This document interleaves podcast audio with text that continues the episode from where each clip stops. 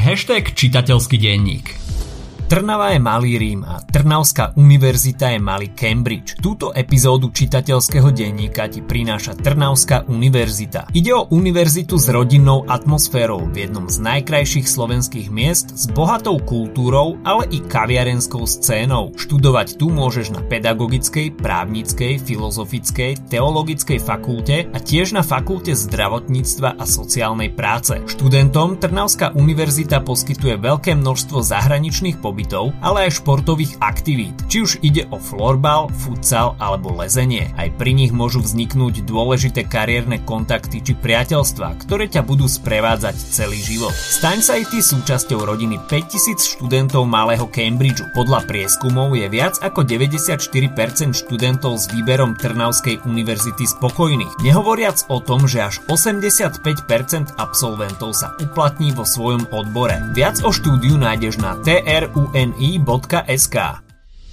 Alfons Bednár Sklený vrch len málo čo sa do literatúry v 20. storočí zapísalo natoľko ako dva svetové konflikty. Prvá a druhá svetová vojna logicky neobyšli ani slovenskú literatúru.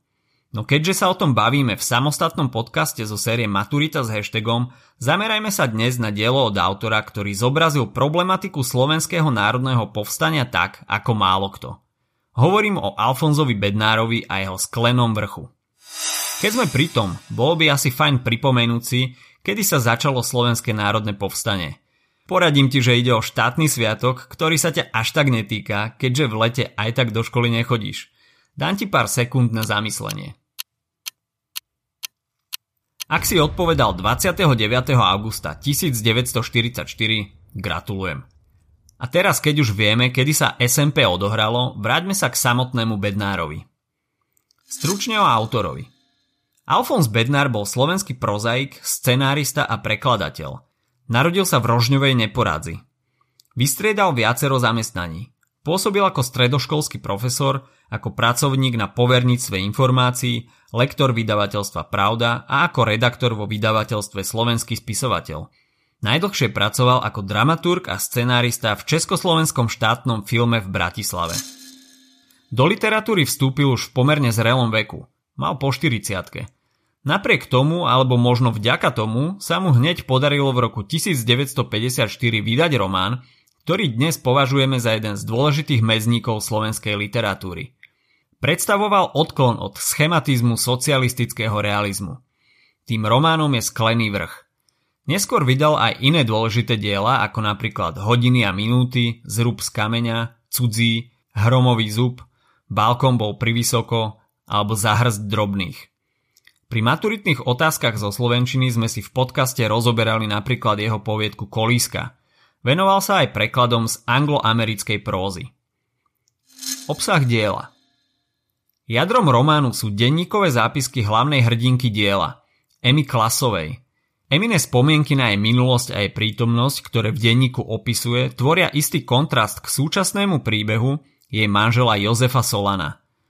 Román sa začína tým, že Solan nájde Emin denník, kým ona leží v nemocnici po vážnej nehode na stavbe hydrocentrály.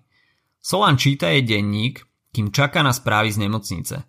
Emma si denník písala od apríla 1951 do decembra 1952. Z denníkových záznamov sa postupne spolu so Solanom dozvedáme o Eminej minulosti, o udalostiach, ktoré zažila počas SMP v Tichej doline, o ľuďoch, ktorých tam stretla a hlavne o vzťahu k mužom jej života, k Zoltánovi Balovi, jej terajšiemu manželovi Jožovi Solanovi a Milanovi Kališovi. Kľúčový je najmä jej vzťah s Milanom, s ktorým sa v Tichej doline zoznámili, zamilovali a čakali spolu aj dieťa. No Milan sa počas SMP stratil a Emma sa počase dozvedela, že aj zahynul. Emma sa neskôr musela ukrývať a dať si zobrať ich spoločné dieťa, čo je aj dôvod, prečo už viackrát otehotneť nemohla a tají to pred Solanom. Emma sa vyjadruje aj k súčasným veciam z jej života, keď už spolu so Solanom žili a sú súčasťou budovateľskej pracujúcej spoločnosti. So Solanom plánovali návrat do Tichej doliny. Na záver, o dva dní, keď Solan dočíta denník, sa však dozvedáme, že Emma v nemocnici zomrela a do Tichej doliny sa už nikdy nevráti. Emma si denník písala v snahe vyrovnať sa so svojou minulosťou a so všetkým, čo prežila. Ema na konci svojich význaní o minulosti a prítomnosti prichádza k záveru, že životné krédo jej prvej lásky, Milana Kališa, i ľudí v súčasnosti je vlastne rovnaké.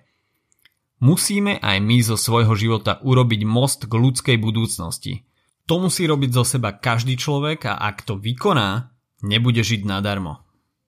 Dielom sa tiahne rozprávka o sklenom vrchu, ktorá v podaní Milana ukrýva posolstvo o tom, ako môže človek prekonať zlo – podľa tejto rozprávky nazval Veľký vrch, pod ktorým sa rozprestiera Tichá dolina, skleným vrchom. O čom to dielo je, alebo čo tým chcel autor povedať? Bednárov román je budovateľský a súčasne povstalecký. Povstaleckú a budovateľskú tematiku tu Bednár spracoval inak ako jeho predchodcovia. SMP je v románe prítomné iba v náznakoch, mýtoch, spomienkach a úvahách o tom, či niektorí ľudia nezradili idei v povojnovom období.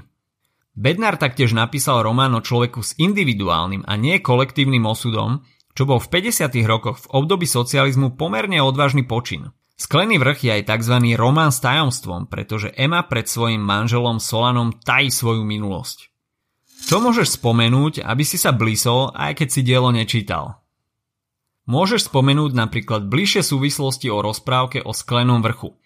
Sklený vrch je názov rozprávky, ktorú si postaví v Tichej doline hovoria – Najprv ju povie Milan Kališ Eme. Následne sa ju snaží Ema odovzdať Jozefovi Solanovi.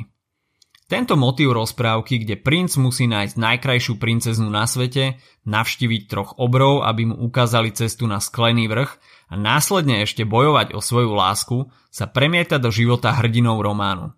Aj oni bojujú. Blúdia a každý svojím spôsobom hľada cestu na sklený vrch, kde ho čaká šťastie v podobe vytúženého šťastia. V diele sa často refrénovito opakuje Emina túžba po Milánovi, často si do denníka píše formulku. Kde si, Milán, kde si? Prídi a budeme dvaja. Eme dávajú ľudia v Tichej doline rôzne prezývky. Milan ju napríklad nazýval Florigera a Jožo Solán jej hovoril Minehaha. V diele sú spomínané aj iné postavičky z Tichej doliny, ktorým dali prezývky. Spomenúť môžete generála Laudona – Prezivky, ktoré si postavy v Tichej doline dávali, aj keď môžu pre nás v dnešnej dobe pôsobiť nezrozumiteľne, znázorňujú ich charakter, ale zároveň symbolizujú to, čím by chceli byť a robia z nich lepších ľudí. Nezaškodí si tiež spomenúť, o čom bol socialistický realizmus. Ten sa po roku 1948 čoraz výraznejšie uplatňoval v našej literatúre. Ten sa objavil vo všetkých druhoch oficiálneho, čiže štátom podporovaného umenia a to v Československu i ďalších krajinách východného bloku, hlavne v Sovietskom zväze. Umenie socialistického realizmu malo slúžiť ideológii a tiež ľudu. Socialistický realizmus mal hovoriť len o pozitívach pracujúcich ľudí a režimu, zároveň mal za úlohu vychovávať. Diela či už literárne alebo iné tak len upadli do konformity. Zjednodušene povedané, podobali sa ako vajce vajcu. Pozitívom skleného vrchu však je to, že sa snaží zo schematickosti socrealizmu vymykať. Toľko dnes k sklenému vrchu. Ak sa ti podcast páčil, nezabudni nám dať follow na Spotify, 5 hviezdičiek na Apple Podcasts alebo palec hore na YouTube. Prípadne o nás povedz spolužiakom a kamošom.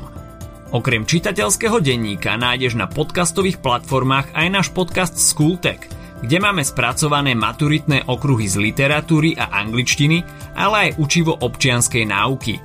A nezabudni sledovať web hashtag.sk. Počujeme sa pri ďalšej kapitole z nášho čitateľského denníka.